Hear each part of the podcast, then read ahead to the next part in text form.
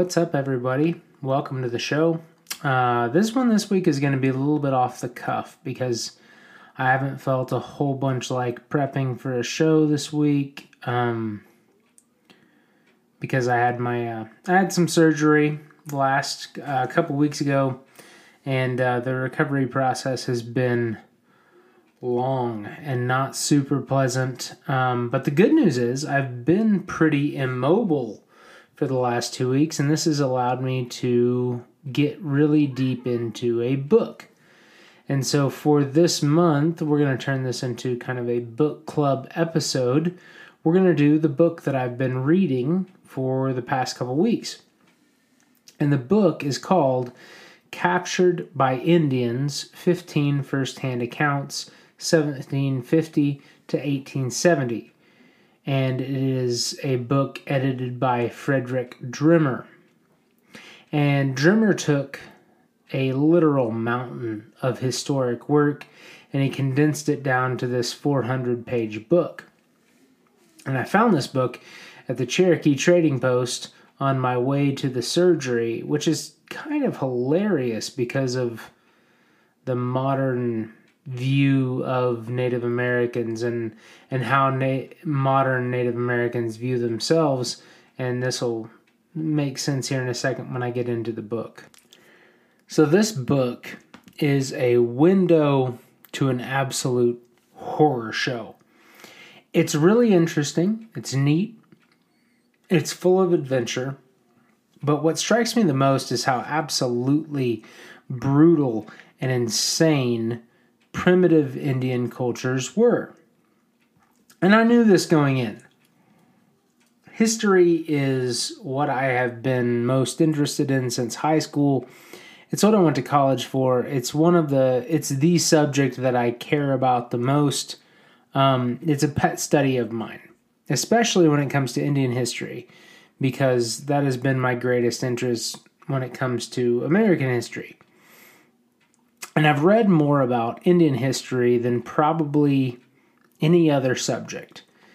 Uh, in fact, my next writing project I want to take on is is going to have something to do with Indian tribes in America. I'm not sure what it's going to be. I've got this cool idea of a, a fantasy novel where Indian tribes are a sort of elf race, and early American explorers are coming into contact with them for the first time. I always wanted to write a fantasy genre thing, but I never really had the chance yet.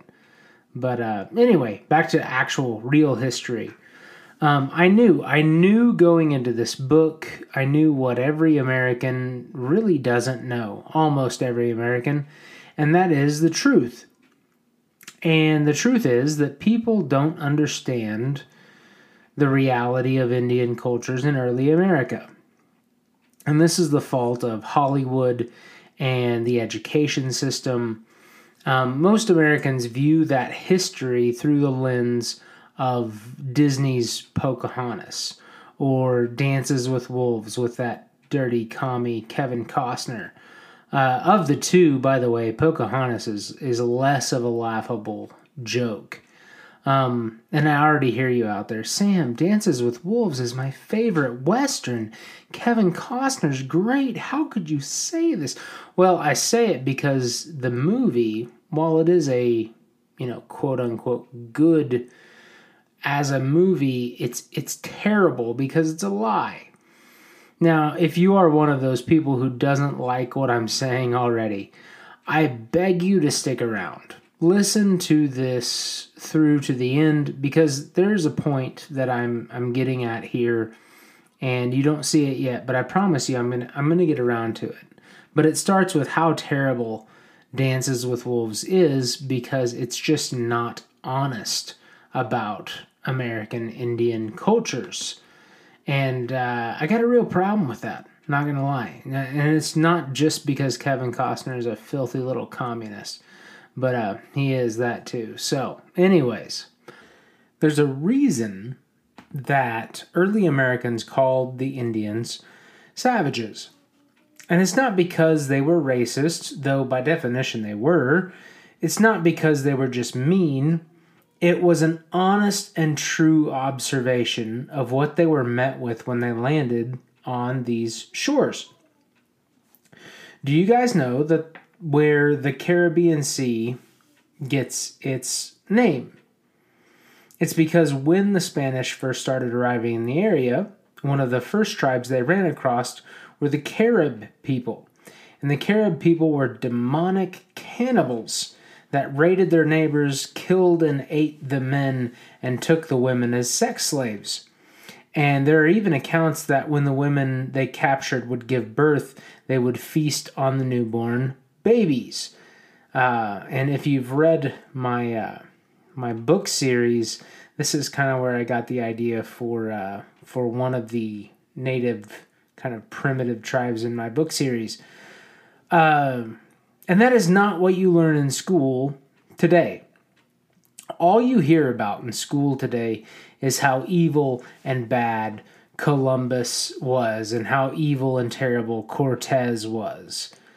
And what they don't tell you is that when Cortez landed his ships, he faced the Aztecs, uh, the most powerful Native American empire in the area.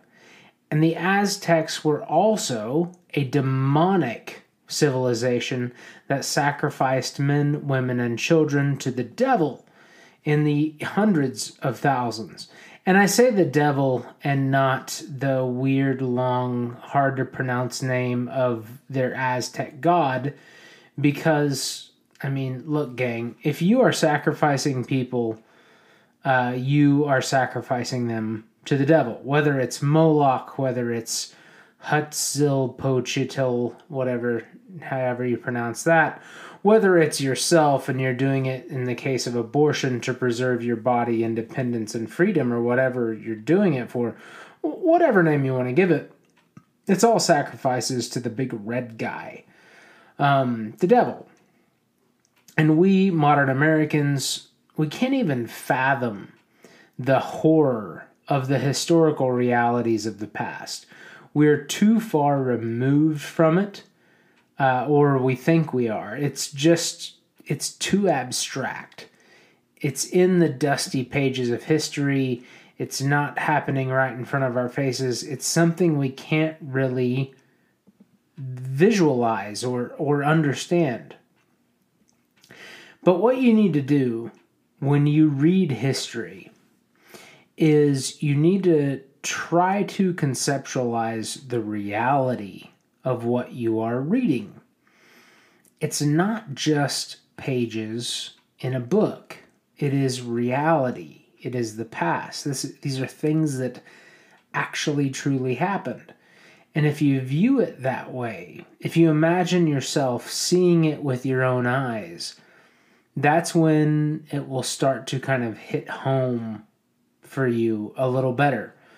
And so I would I would say imagine that you're a like 17 year old Spanish soldier.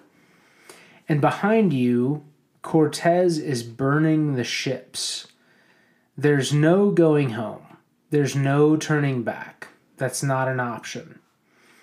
In front of you is the most horrifying and hostile place probably on the face of the planet.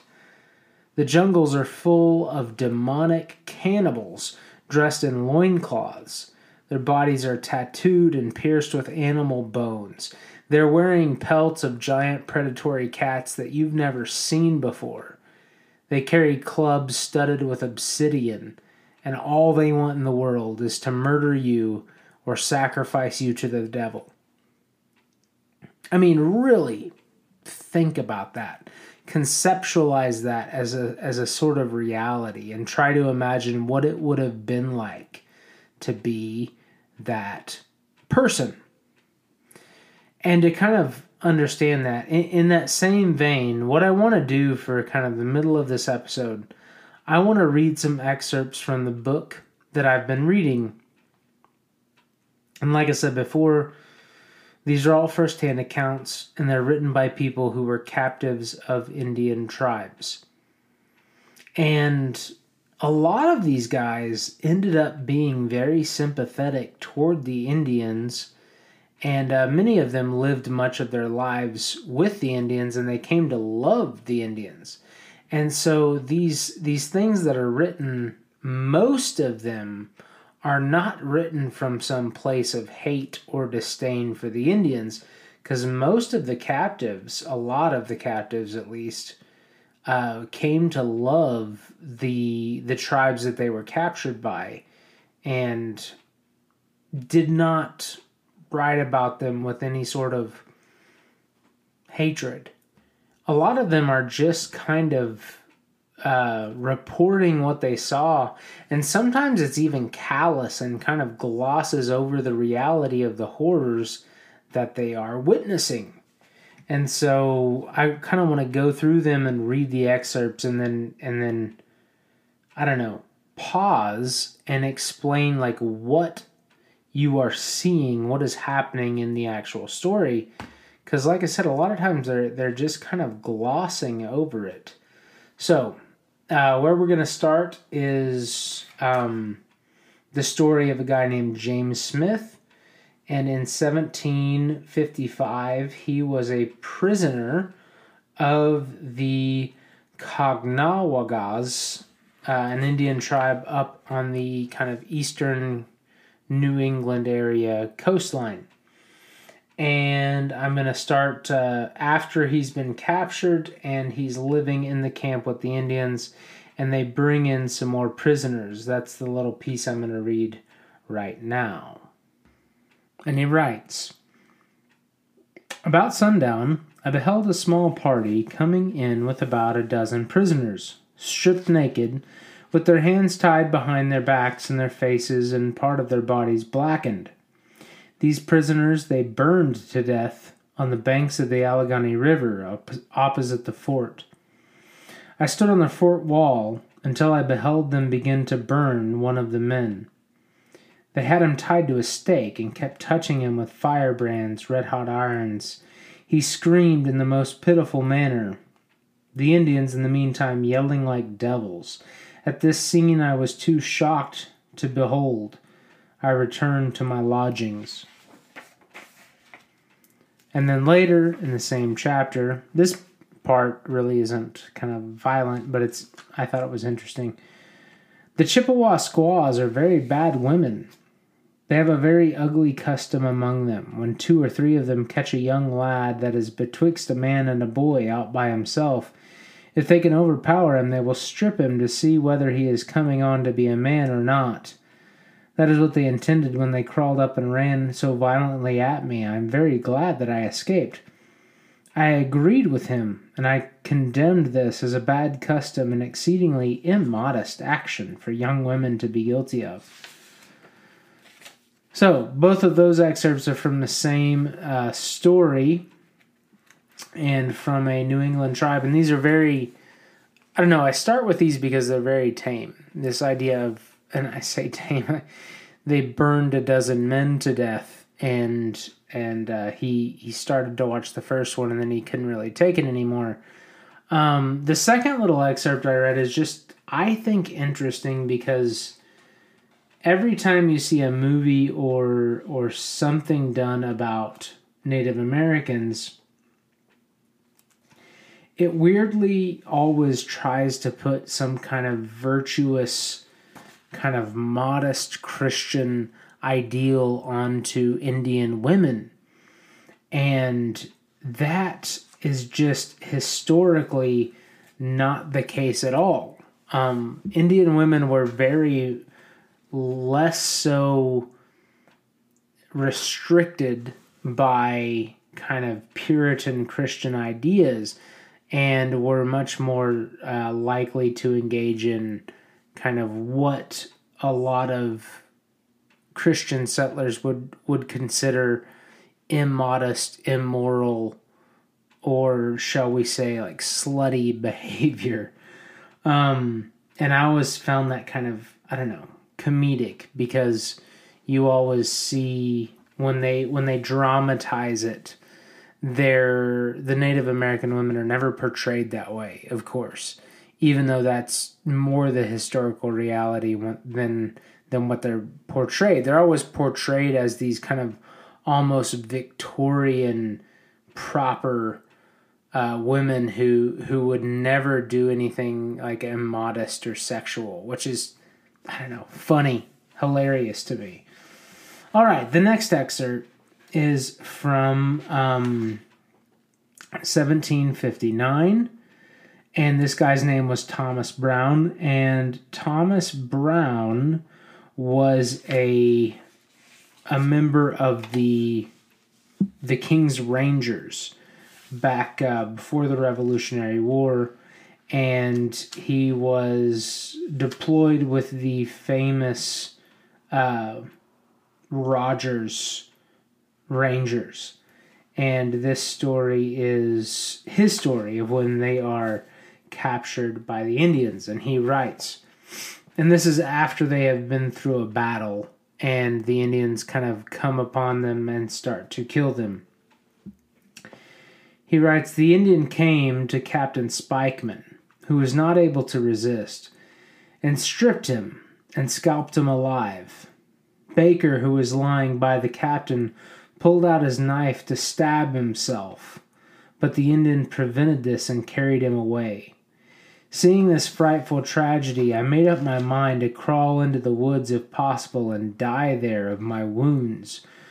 But I was not far from Captain Spikeman, and he saw me. For God's sake, he begged me, give me a tomahawk so I can put an end to my life. I refused him and extorted him as well as I could to pray as he could not live many minutes in that deplorable condition on the frozen ground covered with snow.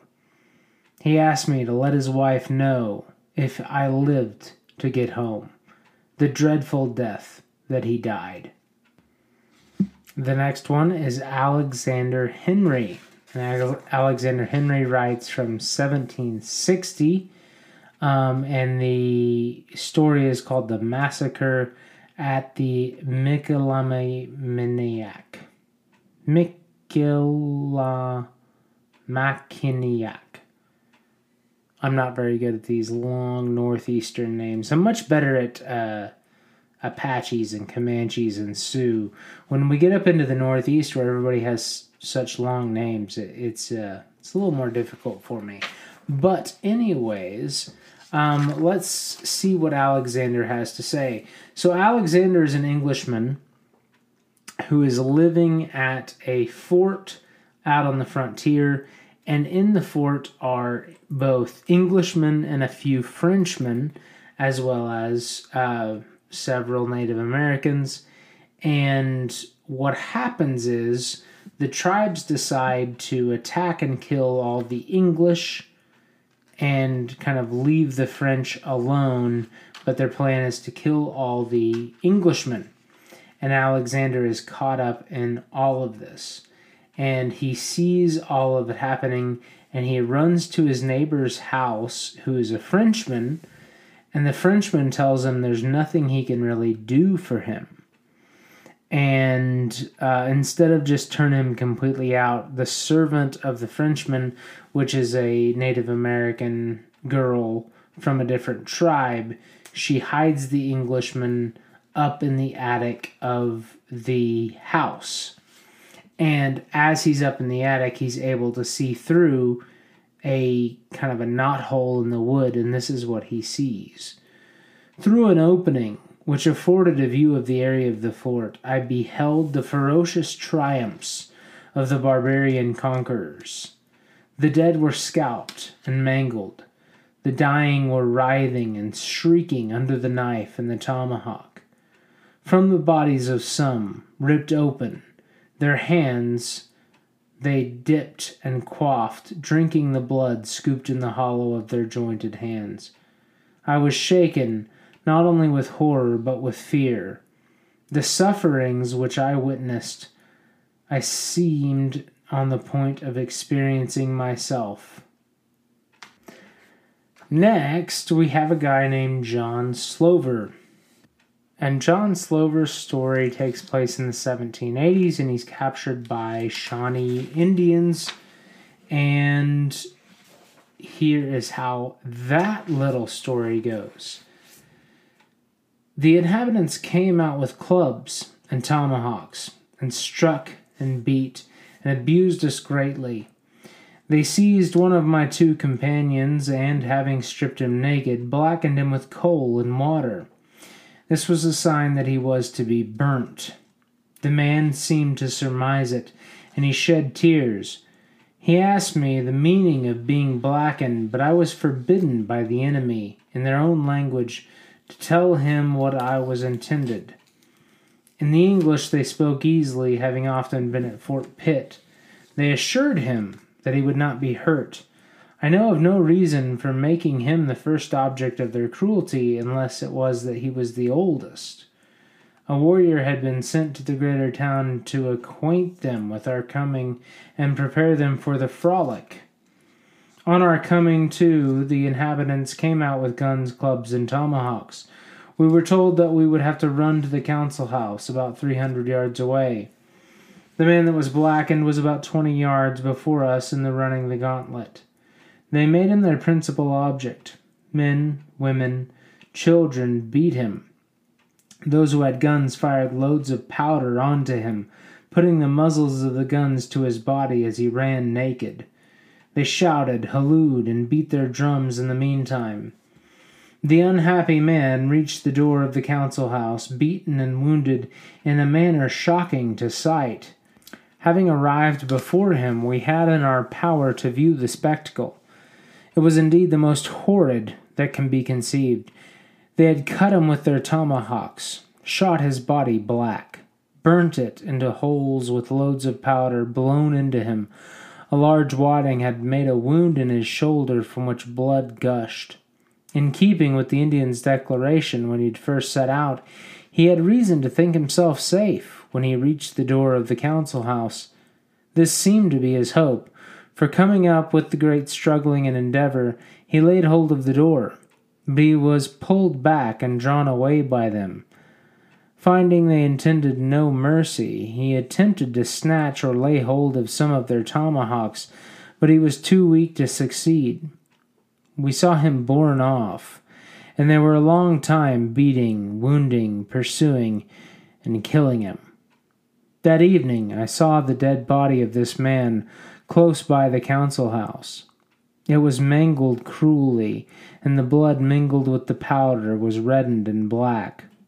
The same evening I saw him after he had been cut to pieces, and his limbs and his head put on poles about 200 yards outside of town. That evening I also saw the bodies of three others in the same black and mangled condition. These, I was told, had been put there into death the same way, just before we had reached the town. Their bodies were bloody and burnt with powder. Two of these were Harrison and young Crawford. I knew Colonel Harrison's face and saw his clothing and that of young Crawford of the town. The Indians brought horses to me and asked if I knew them. I said they were Harrison and Crawford's, and they said they were. I did not know the third of these men, but I believe he was Colonel McClellan, the third in command of the expedition. The next day, the bodies of these men were dragged outside the town, their carcasses given to the dogs, and their limbs and heads stuck on poles. And then, a little later in the narrative, the same man, he says, Every night I was invited to the war dances, which they usually continued until almost day. I could not accept their invitation, as I believed these things to be the services of the devil. And over the next few pages, the same narrator, because he will not participate in the ceremonies or culture, he is planned to be burned. And this is what he writes about that. Death by burning now appeared to be my fate. I had resolved to bear it with patience. The divine grace of God had been made less alarming to me. On my way this day, I had been greatly disturbed about my approaching end. I knew I had been a regular member of the church and I had sought repentance for my sins, but though I had often heard of the assurances of faith, I had known nothing of it. However, early this day, instantaneously, by a chance of a sudden and perceivable lightning, an assurance of my peace made with God had sprung up into my mind. The following words were the subject of my meditation In peace shalt thou see God. Fear not those who can kill the body. In peace shalt thou depart. I felt a deep peace of mind, and was fully assured of my salvation. This being the case, I was willing and satisfied, and glad to die. I was tied to a post, as I've already said, and the flame was kindled. The day was clear, not a cloud to be seen. If there were clouds low on the horizon, the sides of the houses prevented me from seeing them, but I heard no thunder, nor I observed any sign of approaching rain. Just as the fire of one pile began to blaze, the wind rose. From the time they began to kindle the fire, and to tie me to the post, until the wind began to blow, was about fifteen minutes. The wind blew a hurricane, and rain followed in less than three minutes.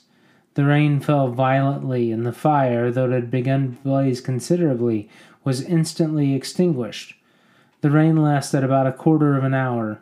When it was over, the savages stood amazed. They were silent a long time. At last one said, We will let him alone till morning, and take a whole day's frolic in burning him. The sun at this time was about three hours high. It was agreed upon, and the rope around my neck was untied. Making me sit down, they began to dance around me. They continued dancing in this manner until eleven o'clock at night. In the meantime, beating and kicking and wounding me with their tomahawks and clubs. At last, one of the warriors, Half Moon, asked me if I was sleepy, and I answered yes. The head warrior then chose three men to take care of me. I was taken to a blockhouse. My arms were tied until the cord was hid in the flesh. They were tied in two places, around the wrist and above the elbows. A rope was fastened about my neck and tied to a beam of the house, but permitting me to lie down on a board. The three warriors were constantly harassing and troubling me. How will you like to eat fire tomorrow? You will kill no more Indians now, they said. I kept waiting for them to go to sleep. At length, about an hour before daybreak, two lay down. The third smoked a pipe and talked to me, asking the same painful questions. About half an hour later, he also lay down. I heard him begin to snore. I instantly went to work. My arms were perfectly dead with cord. I laid myself upon the right arm, which was behind my back. Keeping the cord fast with my fingers, which had still some life, I slipped it from my left arm over the elbow and my wrist. This guy goes on to escape. And I'm not going to read all that because it's too long and this is already starting to drag. All right, next story. I'm going to jump forward in time. We're going to go all the way to uh, the Comanche Indians in the 1850s, the late 1850s. And this man and his compadres are captured by Comanches, and this is the story he writes. The head of the procession, as it circled the long way round, first approached Stewart and Martin as it passed them, two of the youngest warriors broke from the line, seized them by the hair, and scalped them. Then they resumed their places and moved on. This operation consists of cutting off only a portion of the skin which covers the skull, of the dimensions of a silver dollar or more, and does not necessarily destroy life. How many times they circled round, halting to sound the war whoop, and going through the same demonic exercise I cannot tell. The unhappy man was hacked and covered with clotted blood. In the progress of their torture, they occurred an intermission of some quarter hour. During this period, some of them threw themselves on the ground, lighted their pipes, and others collected in little groups. All, however, laughed and shouted, pointing their fingers at the prisoners in derision, as if taunting them as cowards. The prisoners bore themselves differently. Stuart uttered not a word, but his sobs and groans were such as only the most, the most intense pain and agony can wring from a human heart. The pitiful cries and prayers of Martin were unceasing. Constantly he was exclaiming, O God, have mercy on me. O Father in heaven, pity me. O Lord Jesus, come and put me out of pain. I hung my eye, my head and closed my eyes to shut out the heartsick scene before me, but this poor comfort was not vouchsafed me. They would grasp myself as well as Akins by the hair, drawing our heads up violently and compelling us, however unwillingly, to stare directly at the agonized and rising, writhing sufferers. At the end of two hours, the warriors halted and formed a half circle. Two of them moved out from the center, striking into the war dance, rising the war song, advancing, receding, now moving to the right, now the left, occupying ten minutes and proceeding as many paces. Finally, they reached the victims, danced before them for some time, then drew their hatchets and suddenly set the bright blades crashing through their skulls. The bodies were taken down and rudely thrown aside upon the ground.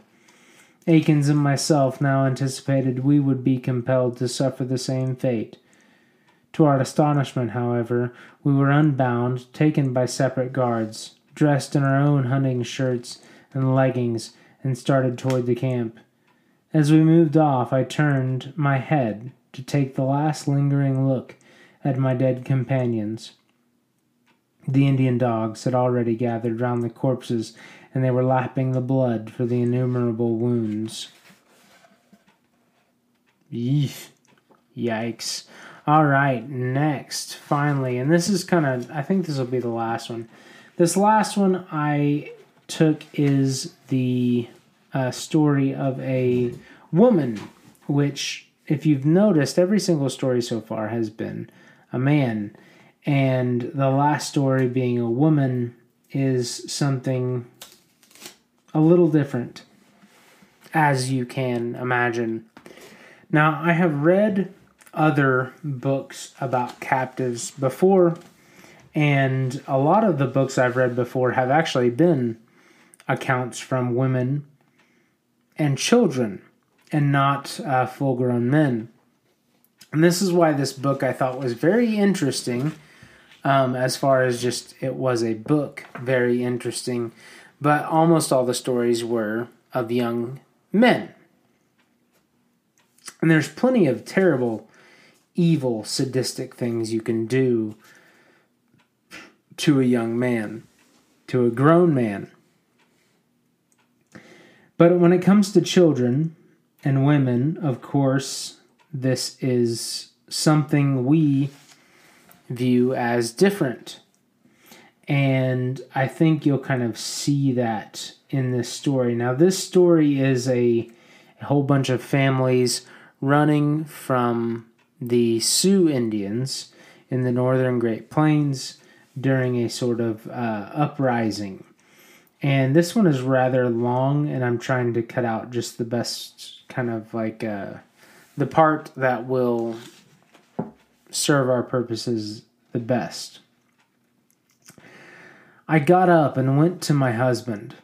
He lay on his left side, with his right hand in his face.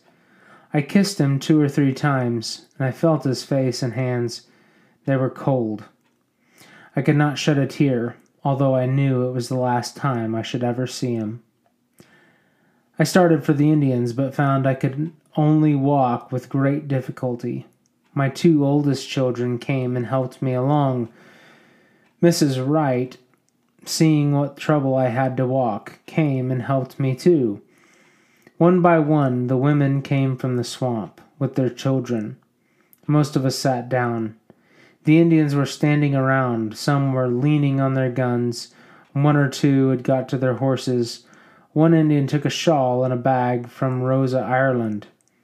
It began to rain. Now the Indians seemed to be in a great hurry. One Indian took Mrs. Coke and started off. Some more of them took Mr. Ireland's two oldest girls. The largest, blackest Indian took Mrs. Duley and myself by the hand and started off, neither of us making any resistance. I looked back to see if the children were coming. Freddie started, but an old squaw ran and struck him over the head with something. I did not know what, and pounded him on the back. Then she let him get up and come on after me. His face was all streaming with blood. Not satisfied with her fiendish cruelty, she ran after him and knocked him down again, pounded him some more, took him up on her hands, raised him as high as she could, and threw him on the ground. Pon told me to go on. I went a few steps, looked back, and saw Frank on his knees, both hands raised. Mother! Mother! he called. The blood was running out of his mouth in a stream. Mrs. Smith and Mrs. Ireland were both shot on the spot. Again, old Pon told me to go on. The Indian that was leading me went on and left me. I started again and I asked Pon if he was going to kill me. He said he was not. Miss Dudley and one child in her arms and one at her side, holding onto her dress, she was pleading for their lives. The Indians told her the same as the rest, that they would not kill them. She had not the same she had not gone fifteen years when they shot her eldest son. I saw Miss Everett running toward her husband, and an Indian just ready to take hold of her. Some Indian shot, and she fell. Pond stopped and loaded his gun. I trudged on, thinking how brutally my children had been murdered, and I could not help them. As I was hurrying along to overtake Miss Wright, Pond shot me. The ball entered my back and came out my side just above my hip, passing through my right arm. I had given Merton my baby, about fifteen months old, and told him to carry him as long as he could. He passed by where I fell and supposed I was dead. When I fell, I took I thought my back was broken. Now I began to think that there were some ponies behind and that they might step on me. I tried to move and found I could tr- crawl. I had gone a few yards over the trail when a young Indian came along and pounded me over the head and the shoulders with a rifle. I expected every moment he would take my scalp, but he did not. He threw the rifle down by my side and went on. I remained perfectly still for two hours or more, thinking there might be more Indians about. Then I tried to move. To my astonishment, I found I could get up, but with very great difficulty. When I raised up, I found I had been bleeding very badly. It was now raining hard, but not hard enough to wash away the blood. I sat up until dark, and I heard William Dudley call, Mother, Mother. And then Mrs. Smith, Mrs. Smith. This frightened me very much, for I had supposed he was dead. I got up and started back to where the women and children had been killed. I passed by William Dudley, but did not speak to him, as I thought the boy would feel very bad if he knew I was there. He lay on his face as he had fallen. Next, I found Mrs. Smith. I felt her face. She was quite dead. I thought I would take her apron off and put it around me, as still raining very hard, I was quite wet and cold. I hunted around for my children that had been murdered. I found Miss Ireland lying on her back, dead. I took two pins out of her waist. Her child, about two years old, was sleeping with its head upon her breast. It had been shot through the leg slightly. I found one of my children dead, with his limbs straightened out and his arms lying by his side. It seemed he had died without a struggle. I felt him, all the rest of them. I found Freddie, the one the squaw had beaten. He was quite warm. He rattled very badly in his throat. I called him and rubbed his limbs, but he did not answer. I found Mr. Everett's children near. The eldest, a boy, was dead. The youngest boy and the oldest girl were living. Charlie was lying on his back, sobbing in his sleep like a child that had worried itself out crying. Lily lay with her head and knees drawn up under her, as though she was cold. I spoke to her. She raised her head. Miss Eastlick, she said. I answered her. I wish you would take care of Charlie, she begged. I said, I cannot, Lily, for I must go and find Johnny. I knew that he and Merton were alive somewhere. She asked for a drink. I told her I could not give her any. She then asked if there was water in heaven. I said, Yes, Lily. When you get to heaven, you will have all you want. I thought it would be a comfort to her to tell her so. I was very sorry to leave them, but I was obliged to, for I had hard work to get done myself. I could not find Frank around there. It was now quite light, and I went to the bunch of weeds and lay down, and I lay there until night. This was Thursday, the 21st of August. A little more than one day had passed since we were all in our homes, but seeming in an age had passed since that time. I could not find my children. I imagined that they had gone to sleep somewhere in the dead and wounded. About nine or ten o'clock, somewhere, the Indians came back to where they had fought our folks. I heard them shooting. During the day, I heard children crying most of the time. Sometimes I heard them screaming and crying. I could not see them, for I had gone over the ridge. No one can imagine my feelings. I wished I could die. I thought then, and I think now, that they were torturing the children. It was a great punishment to me to hear the children crying and moaning under the cruel tortures of the Indians. I thought they were my children that I heard. I wanted to die, and yet I feared to die by the hands of the Indians. Had I not feared this horrible mode of death, I should have run away out of the hearing of the in- innocent sufferers. About four o'clock in the afternoon, I heard three guns fired, and the children ceased their crying. Poor innocent ones, they were now at rest. I kept still until dark, then started for the timber. I could see a great way off. So, I'm going to stop with that one as the last uh, excerpt I'm going to read. And again, I, I chose that one last because stories of women and children are always worse. And um, I'll be honest, it almost makes you sick to read about what was done to not just men, but the torture and murder and rape that was committed against women and children on the American frontier. And um, these things, when you, again, when you conceptualize them, when you actually imagine them as a reality, which they were, they become so abhorrent and horrifying that you can barely imagine them being true. And why is that? Why are these things so horrifying and abhorrent to us? Well, it's because Indian culture was different than our culture is today. They had different beliefs, different values, different morals. And all of us who are serious people who understand history would agree that that's the case. Um, morally, the Indians were worse people than we are today, and that's just a historical fact. But why?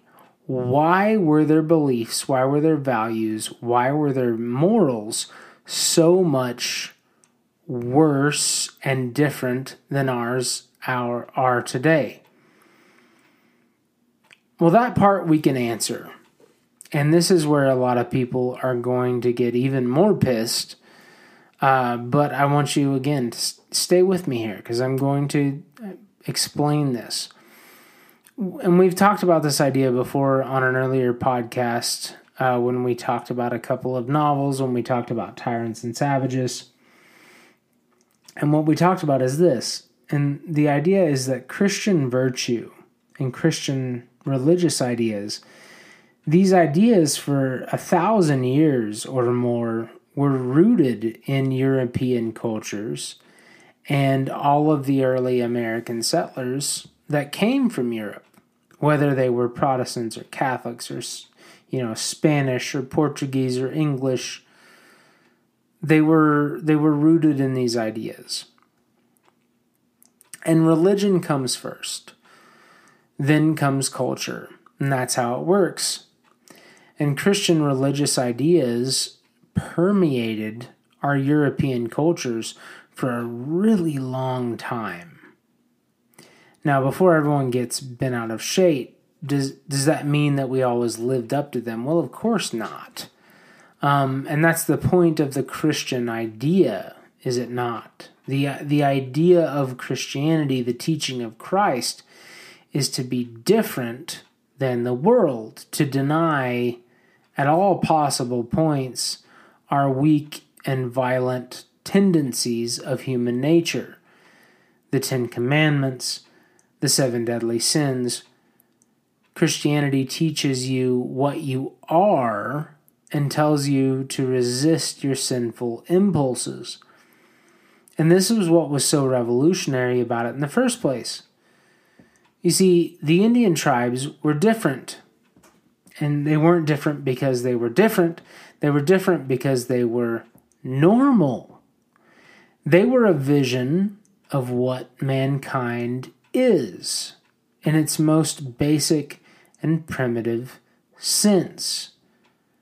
They aren't the exception, they're the rule.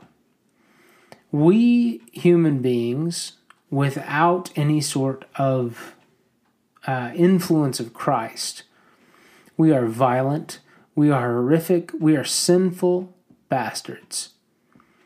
If left apart from God and the influence of a just world, we wallow and we revel in sadistic and often satanic behavior. Do you think the ancient pagan Germanic tribes were any better than the Indians? Well, no, they were just as cruel and sociopathic as the American Indian tribes were. We're all just humans, after all. Some of us are better than others. Some will be more merciful, some more caring, some more gentle but others will be more violent, more sadistic, more satanic. And the thing that keeps that in check is the authority, the power in society of the, the Christian ideal, the, the philosophy of religion. There were plenty of relatively peaceful, benign gentle Indians. But were they in charge of their fellow man? Even within the same tribes? No, they weren't. So the most heinous of things were allowed to happen because the strong did what they wanted, even if what they wanted was hideous. And what you need to understand is that Christianity as a religious and cultural idea in European cultures did a lot to temper this urge of humanity towards absolute horror. Now, was that always perfect? Again, of course not. Of course, that is the point of Christianity in the first place. This what we've talked about in this podcast, what I've read to you, the horrors that that I've recounted. This is your nature, your sinful, violent, greedy, lustful nature, full of pride.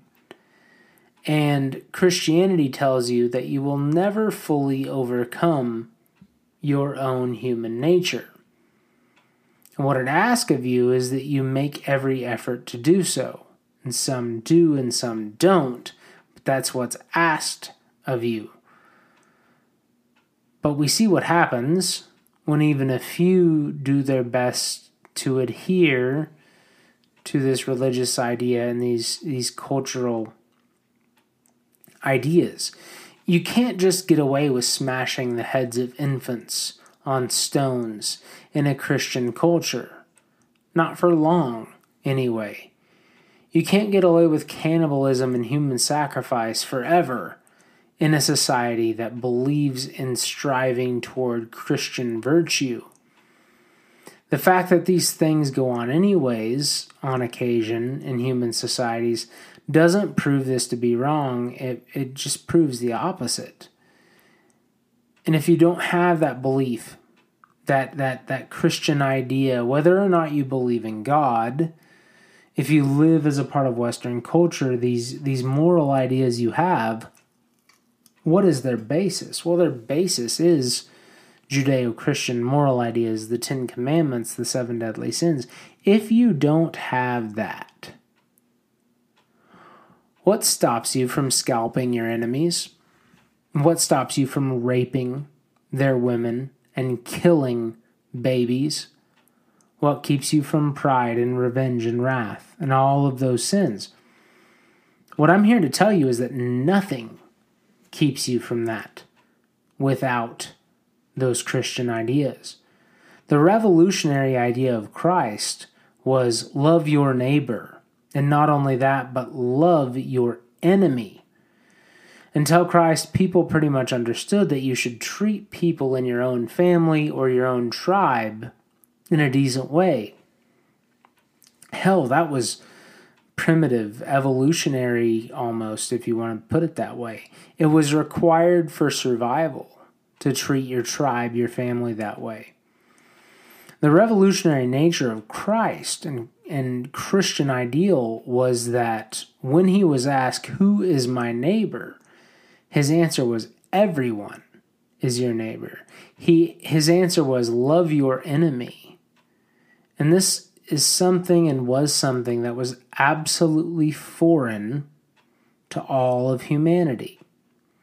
You loved your children your tribe, your countrymen, but you hated your enemy. You couldn't rape and murder your countrymen or your tribe, but your enemies were fair game. The world over, everywhere, every culture. In fact, it wasn't just expected to hate and torture and kill your enemies, it was seen as good, it was seen as a moral right in all primitive cultures, Indian cultures included. And Christian thought supplanted this notion of moral goodness in revenge and torture and killing of your enemies. And it's the only thing in the history of mankind to do that. This idea of love your enemy. So, whether or not they always lived up to it and they didn't. Nobody ever does. Those European cultures that showed up on the shores of the New World and had this idea hardwired into the back of their brain that the right thing to do was this Christian moral idea. European Christian ideas on morality and chivalry were, were branded into these people, even if they didn't completely live up to them. And still today, it's probably branded in you, most of you. And this is why if you if you actually conceptualize these stories that I read, they're horrifying beyond all belief. Because you, you've grown up and you've existed in this world that was built on these Christian ideas and these Christian moralities. Whether you like that or not, whether you want to admit that or not, whether you want to live in that world, that's the world you live in. That's the truth. That's the historical truth. But the the question I have for you as we wrap up this podcast, the question that you need to think about is do we still believe in these ideas? And I would say the answer is no. these ideas, these Christian virtues, are wearing away. They're eroding faster than people can imagine. And I want you to ask yourself what does that mean for you, for society? And you already know the answer to that. If you stop believing in the idea that you should love your enemy, well, what are you willing to do to him? If you truly believe he is your enemy and he seeks your destruction, and you do not, if you are not bound by loving your enemy, is there anything you are not justified in doing to your enemy that seeks your destruction? How far are we from a culture where anything goes when it comes to your enemy? How far are we from this bloodthirsty violence of history without the regard for moral ideas? What does that world look like? Well, I refer you to the pages we read earlier. It's not a pretty vision. And if we decide to let go completely of our Christian moral ideas, that's the world we're going to live in. There's no other world to live in except for savagery and, you know, blood feuds and primitivism. That is the that is the end point. If you are going to give up the idea of of love, loving your enemy, loving your neighbor, if you're getting rid of that, there is only one other option. And even if you're one of those people who, who likes to think that you're all about love and you're all about tolerance, except when it comes to the people you view as not on your political side, you view as fascist or you view as evil, dirty Republicans or whatever you think they are. If you're dehumanizing your political opposition, your political opposition is also going to dehumanize you.